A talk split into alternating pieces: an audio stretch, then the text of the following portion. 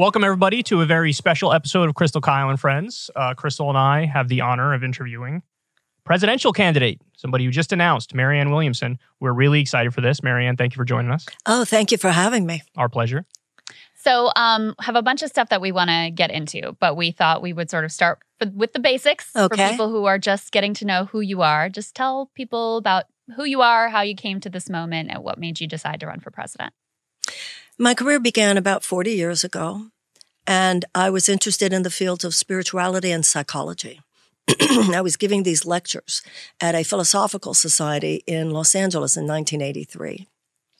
Shortly after I did that, the AIDS epidemic burst onto the scene. So things got very real, very, very fast. It was similar to COVID in the sense of kind of an ubiquitous panic, mm. but it was different in this way. With COVID, it was easy to get but your chances were that you would survive. With AIDS, it was difficult to get, but if you got it, the chances were that you would not survive.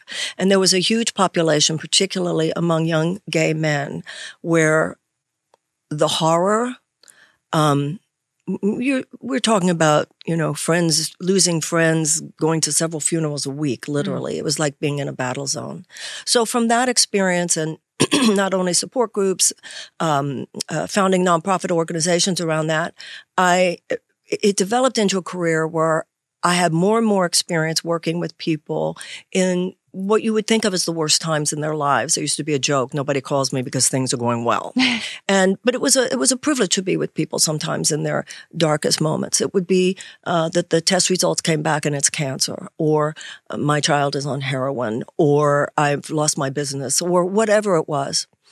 But as time went on, around 20 years after that, I began to notice how many people's lives were in trouble, chaos, trauma, through not through the proverbial acts of God, you know, somebody got cancer, it's nobody's fault.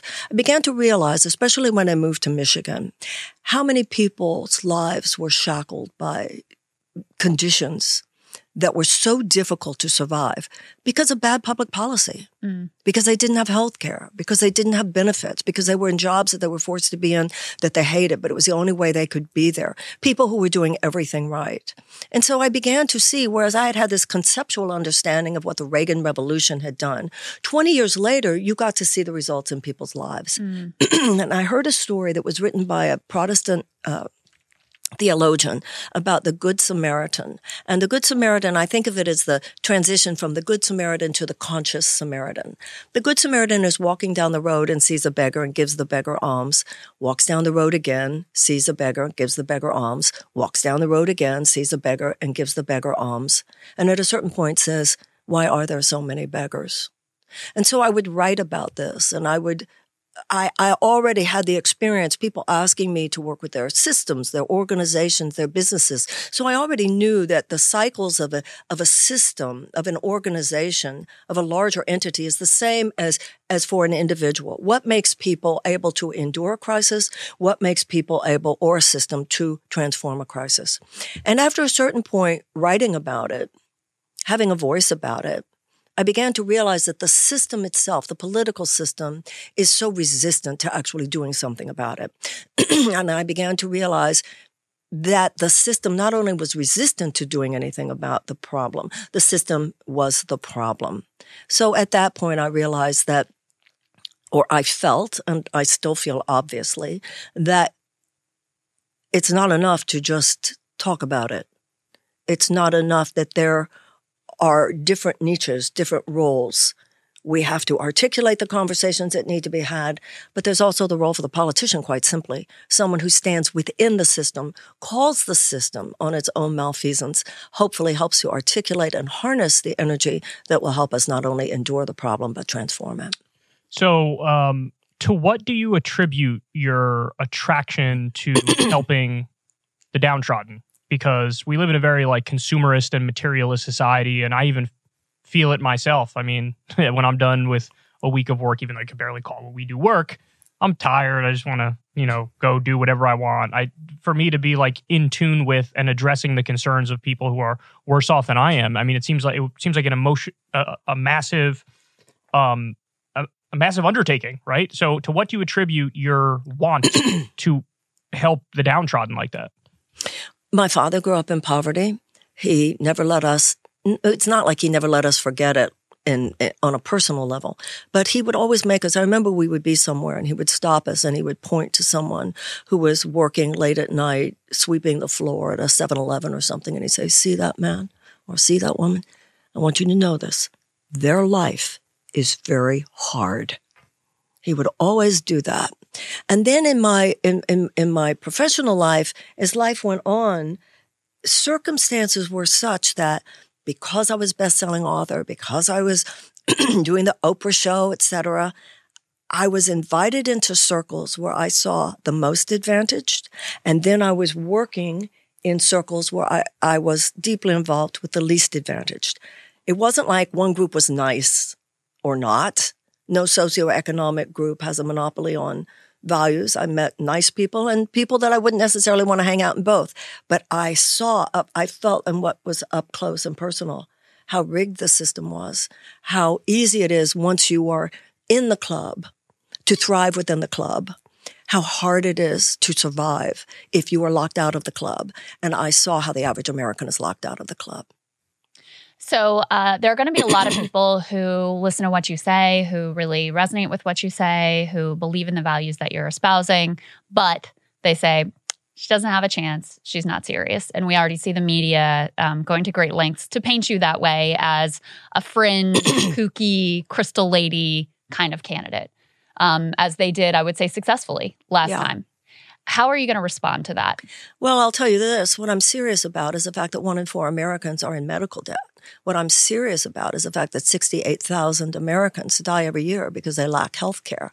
What I'm serious about is the fact that 18 million Americans are unable to fulfill the prescriptions that their doctors prescribe to them. I'm serious about the 12 million children who are hungry in this country. I'm serious about the fact that one half of our seniors live on less than $25,000 a year. And I'll tell you what else. They're not serious about those things. They are either politicians who, for the most part, don't care about the suffering, the vast sea of, of, of economic despair in this country, or they are politicians who uh, except for a few brave uh, exceptions that we all know about, um, are are have lack the moral courage or the spine to do something about those things. So I think if you put the group, if you put the military, uh, not the military, but the political uh, media industrial complex over here and put me over there, who is it who is serious about the deeper uh, socioeconomic realities in this country and how politics play into them? I think I'm the serious one, and that's what's going on here. By the way, I think they know that. So many people in the left wing base feel burned by the last few election cycles. um, you know, Bernie ran in 2016, Bernie ran in 2020. Neither one was able to get across the finish line. There's been a handful of people who've made it to Congress who are nominally on the same page as Bernie, but by and large, progress is not going nearly as fast as as people want it to. So there's this very like pervasive cynicism and nihilism on the left. And you have some people who throw their hands up and say, what are we even doing here? And they kind of check out of the system. Um, what do you say to the people who are cynical and nihilistic? Well, first of all, I understand the feeling. I, because I'm older, have an institutional memory of a larger sweep and arc of history where that gives me a deeper understanding that this kind of progress in, in social justice is always slow and is always hard. But sometimes you, you celebrate those little wins when you can get them. But also we have to discipline ourselves emotionally. You know, Martin Luther King said we must uh, keep our struggle on the high plane of dignity and discipline. Uh, being heartbroken is part of this. Being heartbroken is part of this. But at a certain level, cynicism is an excuse for not helping. At a certain level, whether it's in your personal life or as, as an activist, as someone out there seeking to change society, you recognize that it's one thing to process your feelings. It's another to indulge them. It's one thing to have to move through your feelings. It's another to spew them. And you have to recognize how, wow, this spiral will take me down and down and down and down. And I'm sure that there were days when for the abolitionists it was extraordinarily desperate, as it was for the women's suffragists, as it was for the civil rights movement, as it was for people during the New Deal. You know, if you have any deeper understanding of American history, things have been tough before and generations rose up and it's simply our turn. And I think the more of an understanding of history you have, you also realize that the forces that other generations had to rise up against are the same forces, basically, that we have to rise up again, but against. But you don't see them as a as people who gave in. I mean, we it, we all have those days, and we all have to hold each other up. And I and I see that even in uh, some of my relationship with you. You know, there've been times when I've thought certain things, and if somebody sent me a clip from Kyle, you know, that's that's life. Whether we're talking about individuals or as groups, sometimes you just uh, somebody has to say, "Get up, don't indulge it, get up." So the DNC is already rigging the primary uh, Yeah, in are. Biden's favorite favor, uh, putting South Carolina first. They Yeah. claim it's about diversity. Anybody with a brain can see it's really about power and making sure that he gets the nomination again. We of course saw what they did to Bernie in 2016 and again in 2020. How do you overcome that ultimately? I mean, they may even come out and they basically have already said we don't want to ha- even have any debates. All of their words about democracy sort of go out the window when it comes to actually controlling the process of who gets to hold power within the party and within the nation. So, how do you overcome that? And then, if you do, how do you make sure that that same system, which has created the same result over and over again for decades and decades and decades, how do you make sure that system doesn't then co opt and change you? No, well, uh, that the second I'm actually not worried about. I'm I'm too old for that. You know, at, at this point in my life, the the bigger risk would be dying knowing that, uh, as my father would say, the bastards got to you. Mm. So if that was going to happen, I think that would have happened sometime in the last however many years. So I'm not worried about the second. In terms of the first, there are already people, yourselves included, not only voices such as yours that are public voices, but even on Twitter, people aren't buying it the same way. People are seeing what the DNC is doing. I think they're overreaching. Uh, they're not. They're not even pretending that they're not rigging at this time. At least with Bernie, they used to pretend. They are so overtly rigging it. People are seeing it, and people don't like it because it that is an attack and is a passive attack on democracy. I will be out there, and I will be saying that Joe Biden should uh, debate me. This is a democracy. Um, there is a certain point at which simply saying the truth as you understand it has an ameliorative effect, has power. And it won't be just mine to pierce that veil. It will be, uh, if it is to happen, it will be the voices of many, many people online, volunteering for the campaign, uh, which I hope they will do, going to Marianne2024 um, com. Uh, this will be not just my my work. This is, and that's the zeitgeist of this moment. It's it's collective effort. So uh, I we if you look as you mention yourselves quite often, if you look at the will of the American people in poll after poll, what voices such as ours represent are the will of the people. And people are understanding that when Lincoln said that the men who died at Gettysburg died, gave their last full measure of devotion so that a government of the people, by the people, and for the people would not perish from the earth. Millions of Americans realized it is perishing now. We are not functioning as a government of the people, by the people, for the people. We are functioning as a government of the corporations, by the corporations, and for the corporations. The status quo will not disrupt itself. The government isn't going to fix that because it's the government that has been seduced by those forces in too many cases. And so people will either rise up in our time and do what our ancestors did and push back against that or not. And in terms of my own candidacy, it is my job to present my views mm, to, for people to see what my consciousness is. And if they feel that their views align with mine, then I hope that they will join with me. Uh, it will take a whole bunch of us doing what we can um, to create a campaign that is powerful enough to override the dangerous nonsense that the neoliberal establishment has been feeding us for 50 years and will continue to feed us if we don't push back. So when it comes to strategy, um, are you going to go like scorched earth? Let's fight with Biden and the corporate media, who of course is no fan of yours, or are you going to try to avoid negativity, put the blinders on, put your message and your policies out there in a positive light, and just sort of stand on that? Or are you going to try to mix the two and and find like a, a happy medium in a sense? What this campaign is challenging is an entire system. It doesn't matter which corporate Democrat it is. So the the the criticism is of the way the system operates. Um, how that, so I don't want to have any, you know, low level, demeaning, personal pot shots thrown at Joe Biden. That's not what this is about. That's, that's not the high level of dignity and discipline that Martin Luther King was talking about. In terms of specific, uh, strategies, I'll be asking people like yourselves, uh, smart people. Um, sometimes, uh, I might have a, like, let me in there. I want to say something and maybe certain people around me will go, hold your fire. Other times there might be things said and absolutely we need to speak to that. Um, I'm, I'm, sometimes the person who's feeling the hit at the moment might not even have the clearest vision. Mm, but I, I also want to point out this, this whole issue of strategy did Donald Trump have a strategy?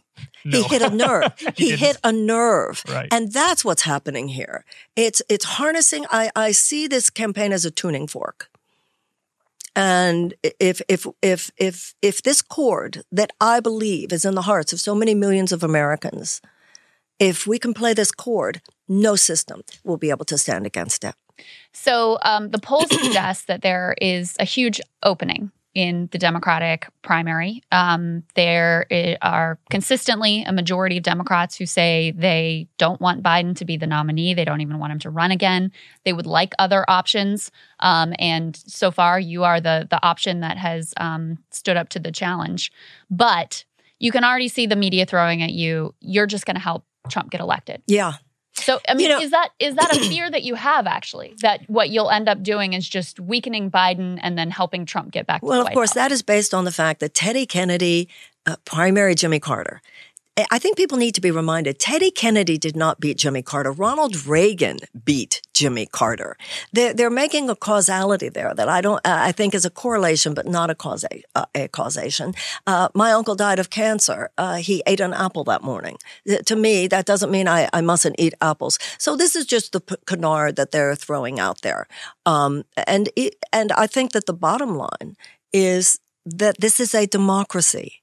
And if I present to the American people, and that's really my goal here, to present to the American people an option for genuine economic reform that just tinker around the edges. You know, we're, we're grateful to the president for defeating Trump. So we didn't go off the cliff. That's great. But we're still six inches away from it. You're still in a situation where you said you raised the minimum wage, but now you're hiding behind the skirts of the parliament, parliamentarian. You, you had a child tax credit that worked for a few months. And then when it, when it expired, nobody bothered to permanentize it. You say that, that, um, uh, climate change is an existential threat, but you've given more permits, uh, to oil drill to uh, fossil fuel extraction than even Trump did. You say you're a labor guy, but you wouldn't even stand up for the railroad workers who wanted sick pay. So it's it's it's some incremental changes that are nice. You know, people talk about the Inflation Reduction Act. That's great. We got some real solid investment in green energy. The investment in green energy in the IRA is one is is five percent of the money that is given to the military industrial complex mm. through the, the, defense budget.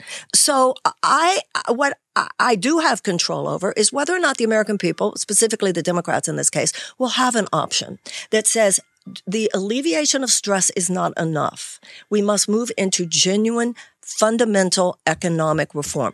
I look at the uh, the president as someone who sincerely wants to help people survive an unjust system. But I believe that an American president should help end an unjust system. That to me is the great unfinished work of the Democratic Party. And that is a return of the Democratic Party to its traditional values of unabashed advocacy for the workers of America. And today, the, the part of the Democratic Party that has the most power is the corporatist element who's trying to have have it both ways.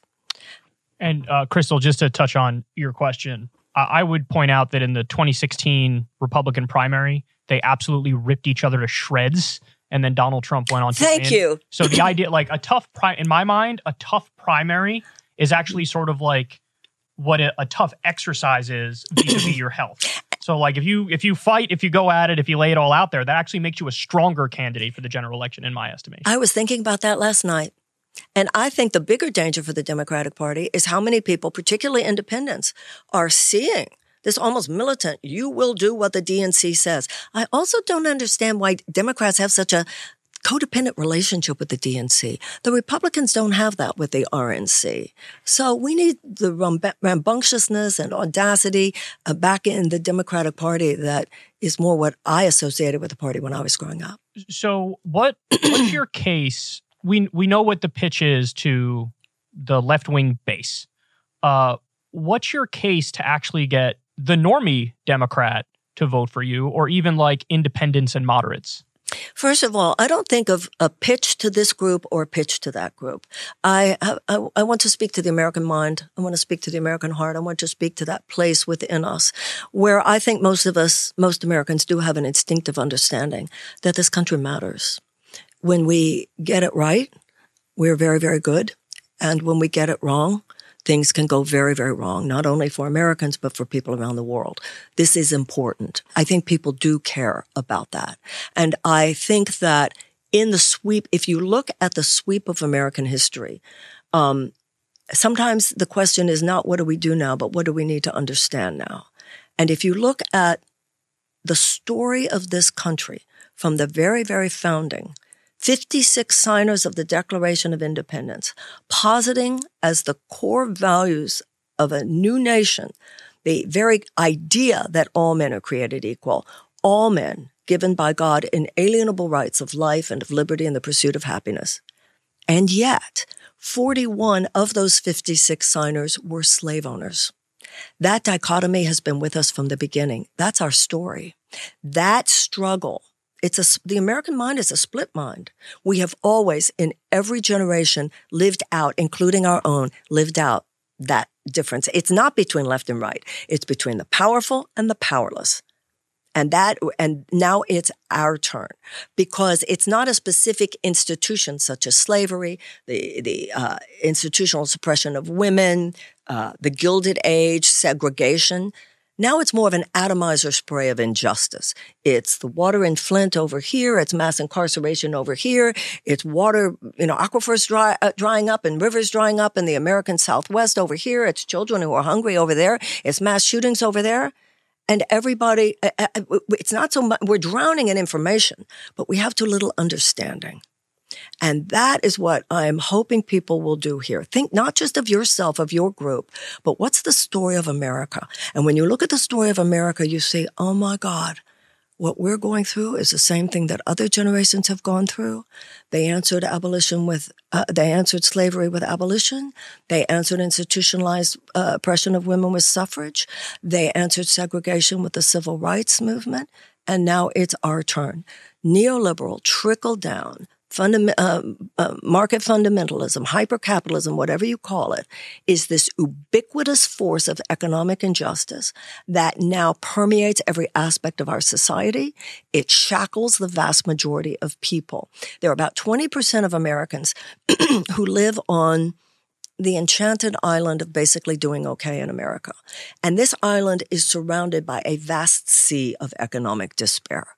I don't care who you are, whether you're rich or whether you're poor, whether you're black, brown, white, Christian, Jew, uh, secular, Muslim, uh, whatever you are. I'm asking you to listen to your conscience. Is that the country we want to be?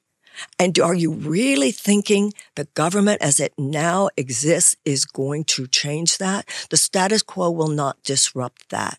We need to turn around. And if we do not turn around, we are on a collision course with disaster. We are six inches from the cliff in terms of the state of our economy, the state of our democracy, the state of our environment. But we need to make that U turn wisely and responsibly. And, and I am offering myself, you know, a campaign is a long job interview. I am submitting that I could, with others, help harness the, the the brilliance of the American people. We have the solutions in every area, but the people with power don't have the solutions and the people with the solutions don't have the power. Mm. We need to create a presidency where the people who actually have the solutions, but who do not necessarily in those solutions serve the immediate short term profit maximization of huge corporate entities whose donations run this government. We need a White House which lets them in. And we need a president who speaks on the bully pulpit of what is really going on in this country. And if we do that, then, and if I, if I am successful at getting that message to people, I believe that all kinds of Americans in their hearts know that there's some truth to that and would be open to electing that person as president. So, one of my biggest issues with Biden, but basically every Democratic president in the modern era, is that there's this learned helplessness where if they run into opposition in Congress or the Senate, it's just like, oh, what am I going to do? There's nothing I could do. I guess that's it. I guess that's, you know, we got to move on to another issue. And, um, uh, you know, I make the argument that the the office of the president is it's actually understated how powerful you are as president of the United States because you're the commander in chief and also you're the head of the executive branch and they already have a lot of authority that's been granted to them by Congress through, you know, various bills that they've passed over the years, bills that have become laws.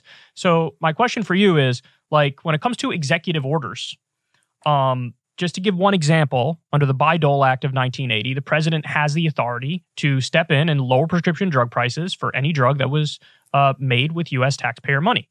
Now, there hasn't been a, a drug made in the past 20 years without funding from taxpayers. So, in theory, Biden could just drop all the drug prices. Um, would you make it a priority to have legal experts in your administration looking for legal ways to do through executive order all the things that we need to do to help the American people? You better believe it. I would do that the first week. Absolutely. We have billions of dollars of subsidies given to these pharmaceutical companies. And meanwhile, the American people, 18 million, cannot afford to fulfill their prescriptions. I saw that Eli Lilly yesterday uh, brought uh, their uh, insulin price will go down to $35. And that is because of the leadership of people like Bernie Sanders in the Senate and all of the activists that have, um, that have worked on that issue. So absolutely, I would do that. Absolutely. And, and the president could also, through executive order, could declassify marijuana, uh, Schedule One drug. There's a lot that the president can do uh, uh, uh, with executive order. And of course, the Republicans will scream and yell and go, uh, oh, you know, dictator. And that's what they always do. But fine, let me do those things. And when I'm no longer in the White House, you just try to uh, take those great things away from people, see how they respond. Yeah. Or let them challenge it in court. Yeah, same thing. Yeah, if and some people feel, you know, with with the challenge that uh, President Biden is receiving right now to the money that he try is trying to shave off from the uh, college loan debt. Some people say if he had just done the whole thing right away, it wouldn't have given people the opportunity to mount the challenges. It's so shocking to me how pe- the, the the lengths that people will go to deny other people their rights. Mm. It's uh, tragic. Um, let's talk a little bit about foreign policy. Okay. Um, how would you describe the sort of Marianne Williamson foreign policy agenda or theory or vision to the extent that there is a sort of cohesive principle that would bind it together? Well, John F. Kennedy said we must end war or war will end us. I look at war and peace much the same way I look at sickness and health. Sickness is the absence of health. Health isn't the absence of sickness. And war is the absence of peace. Peace is not the absence of war. So I think we need to wage peace as seriously as we wage war. And as I was mentioning before, there are specific factors involved in waging peace. There are specific um, things that you can do to increase the incidence of peace. Right now, we have an $858 billion military budget. We have a $60 billion State Department budget. And we have something like 1.9 billion that we give to the USAID. Now, of those three, the USAID arguably does more to create peace in the world because it actually addresses the needs of people. So I would want a foreign policy, first of all, where diplomacy, uh, State Department efforts of diplomacy take far more primacy. They have been sort of cast to the side of the room. It's the opposite of what used to be true. It used to be true that the State Department was at the table and the military guys were sitting in the back of the room. Today, the military people are at the table and the State Department. You know, it used to be that if you were having a foreign policy discussion and somebody said, "Oh, we can't do that. That we couldn't get that past state." That would be taken very seriously. Today, it's like a joke. People would roll their eyes. Ooh, state's not going to like it. Mm. So we, we have to go in and clean all that up. Um, now, having said that, I look at the U.S. military like I look at a surgeon. If you have to have surgery, you better believe you want to have the best surgeon. But you're also, any reasonable person would seek to avoid surgery if at all possible. So uh, we have a history of imperialistic misadventures in this country. Uh, we know the, the criminality of the Iraq War, the thousands of people, possibly millions of people if you count people elsewhere who have died from Vietnam to uh, uh, to um, Iraq, and certainly the last twenty years or so in Afghanistan. Um, I think America has a lot to atone for. Um, our uh, imperialism, quite simply. I think that there's uh, we are needing to turn a corner. And I think there are some people within the defense establishment, or at least the foreign policy establishment, who are trying to do that. Undeniably, however, there is in this town what's called the blob, mm-hmm. the defense establishment, which exerts tremendous, tremendous power. Even though the neoconservative views, uh, the Iraq War, et cetera, have been proven to have been utter failures and utter utter wrongs, that power is still exerted and they'd have a problem when it comes to me. So uh, Bernie made some news recently when, in an interview, he said we should condition aid to Israel now contingent upon some sort of a, a, peace deal and Palestinians getting human rights. Do you agree with that position that we should condition our aid to Israel? In other words, if they start bombing Gaza or something like that, you have civilian casualties, we go, eh, you know what? sorry, but those billions we give you, you're not getting them now. Absolutely. No money should go uh, to Israel that's not specifically for defensive purposes. Absolutely.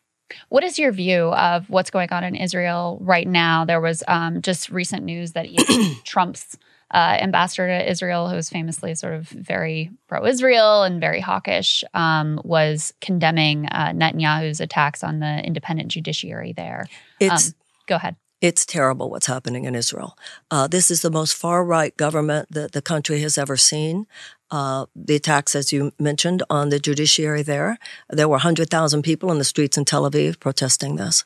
Um, I'm very concerned. You know, when you have someone like Antony Blinken going over there, and even him saying in public, watch it, watch it, baby. Um, I think that that means something, and I think that that is the appropriate. I'd love to hear. I'd love to hear President Biden say, "Watch it, Bibi," and uh, you would certainly hear that from me. So, um, when it comes to Ukraine and Russia, um, you know, this has been a very heated topic for understandable reasons.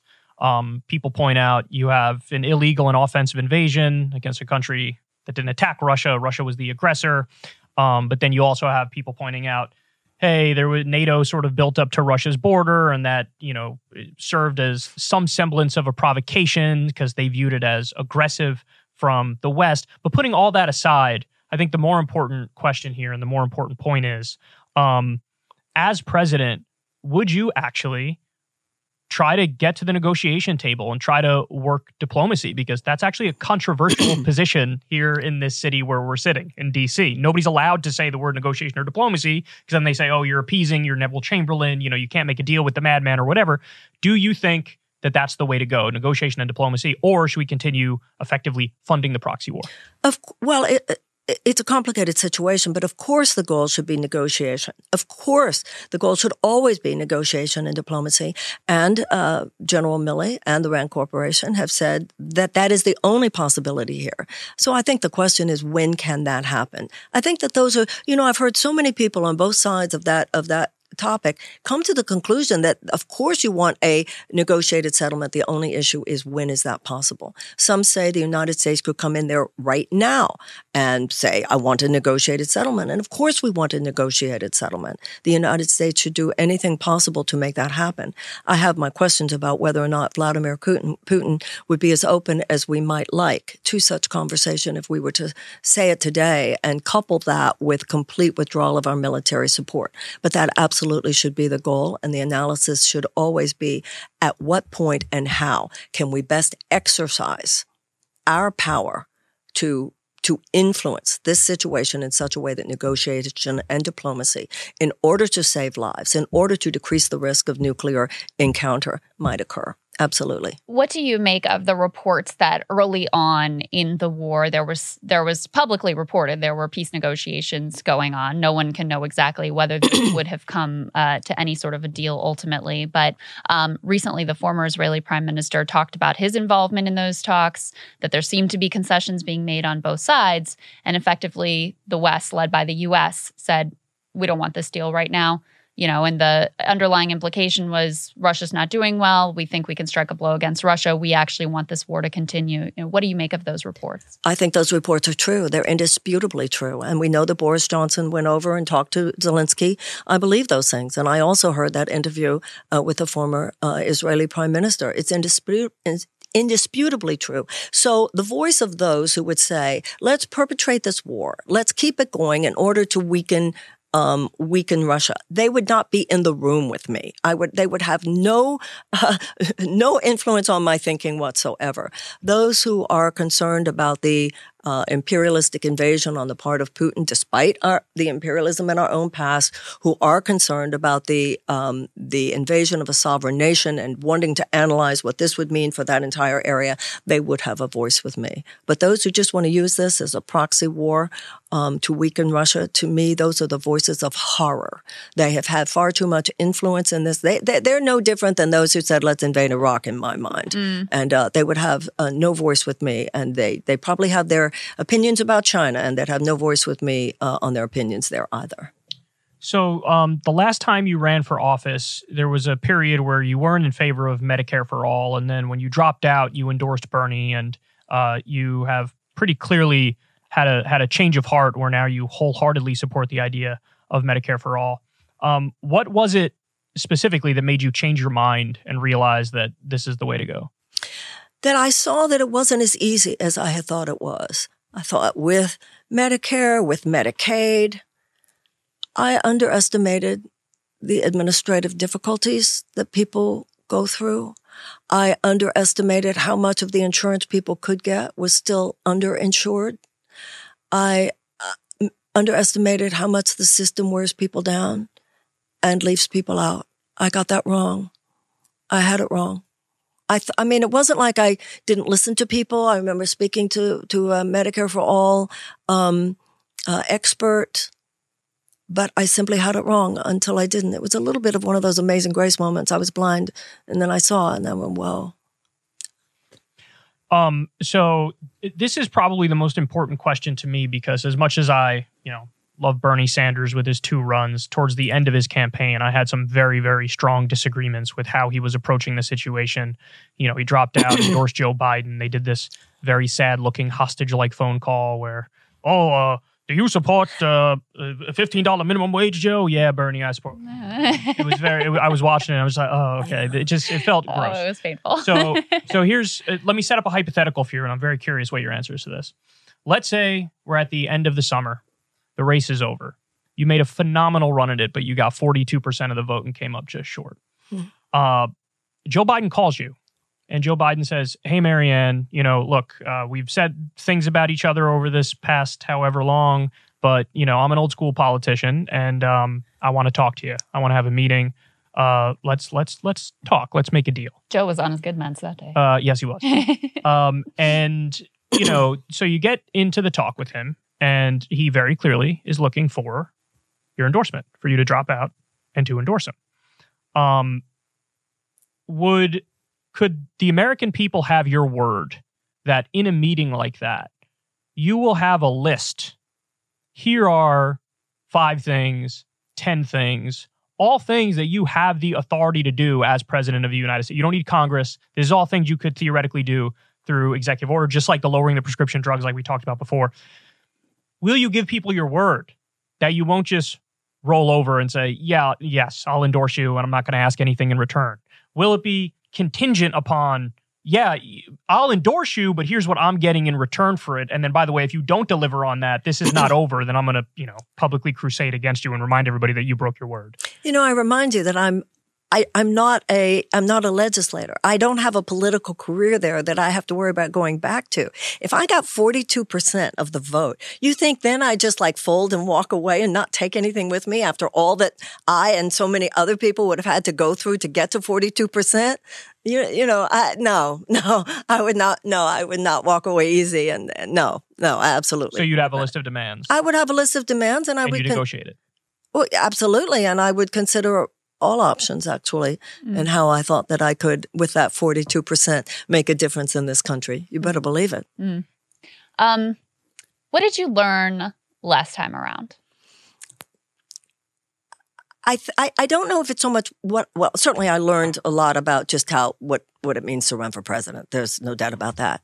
But I think the changes in myself more than anything. I've talked to Nina Turner about this. When you go through a certain kind of acid bath of the hate that people throw at you, the smears, the mischaracterizations, the lies, it gives you some emotional antibodies. I, I, I, there are things that I can ignore now that you say like, how could they say that about me? I'm just like, whatever, that's what they do. And I think learn, learning that, that's an emotional lesson and psychological lesson and just flying above some of that.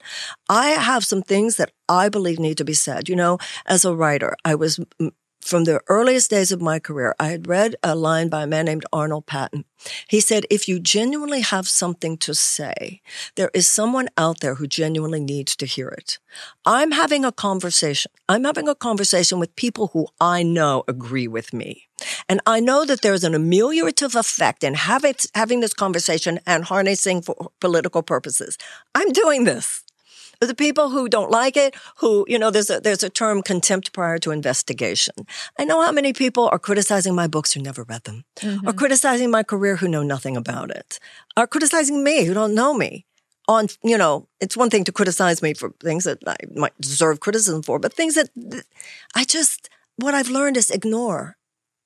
Ignore. I've always, I've always thought if somebody criticizes you, the first thing you need to do is ask, is there any truth to it? Even if there's 10%, is there anything to learn from that? But beyond that, in the field of politics, what I've learned is to, a friend of mine wrote me, um, she's, it doesn't matter who she is, but she wrote this to me in a text the other day. Keep your eyes on the light of the fire. I want to keep my eyes on what's important. What are the issues we're talking about? What would we do with the presidency? What is the agenda we can offer to the American people? What do people need? What can we discern? How could we provide the help? How could we help transform this government back into the government of the people, by the people, and for the people? What I've learned is to make those issues and those questions, give them the entire landscape of my thinking and to let the rest go into the into the mud of low level energies that they are. The media will do it, the whomever will do it, Twitter will do it. What I've learned is to ignore all that. We have important work to do. And lastly, for me, why will this time be different different than last time? Well, first of all, Bernie was running, and I think that a lot of people who do agree with me were not seeing me, understandably, uh, in the sense that they were so supportive of Bernie, but also for reasons that I think many of them now realize was a lot of fairy dust thrown in their eyes about me, who I am, and what I stand for. But also, Krystal, I think the country is different. I think many of the things that I talk about aren't so easily mocked. How are you going to say to people who themselves are dealing with depression, are dealing with anxiety, are dealing with so many internal problems? Mo- let's mock the woman who speaks about those things. Mm. I think people have kind of woken up to the idea that it is not woo woo kooky crazy to recognize that the problems of our time will not be solved with thinking that is based on bad ideas left over from the end of the 20th century. Einstein said the problems of the world will not be solved on the same level of thinking we were at when we created them. Mm. This is a new century. I see it. Young people get it. It's like, it's a whole systems breakdown. We need a whole person response. We have to realize if you, if you don't take care of a child today, you will need more prisons later. If you don't take care of people's needs today, you will have a mental cri- uh, health crisis later. If you don't, as FDR said, provide the blessings of democracy, you will have the threat of authoritarianism later. I think a lot of people are ready to say, you know, She's right. It's not just symptoms. We have to talk about cause. And the people who only want to talk about symptoms want to talk about it because it's a transactional, above the neck uh, politics that has no care or concern about human suffering.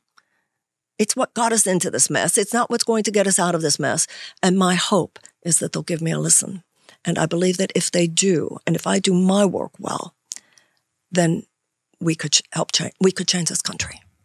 So I saw in a previous interview you did, there was like a little bit of like a lightning round portion, and you were asked, "Hey, if you could only do one policy, you have to pick just one. What would you pick?" And you gave a good answer. I, you said uh, universal health care, Medicare for all. I thought that was a very good answer. I didn't. It's it's funny that you say that because I thought about it later, and I thought, nope, I would have said something else. But go on. okay. Well, what would you have what said? would you have said? Well, the undue influence of money, particularly corporate money, on our political system is the cancer underlying all the other cancers. So if I had that magic wand that I was asked, I would overturn Citizens United. Well, that's that's an even better answer. And we could talk off air. We could talk about this, but I Mm-hmm. Yeah. can explain to you how it's not just Citizens United. It's McCutcheon. Of course. Buckley versus Yes, Leo. There's course. a whole bunch of those cases. But Yes. anyway, that that's a very good answer as well.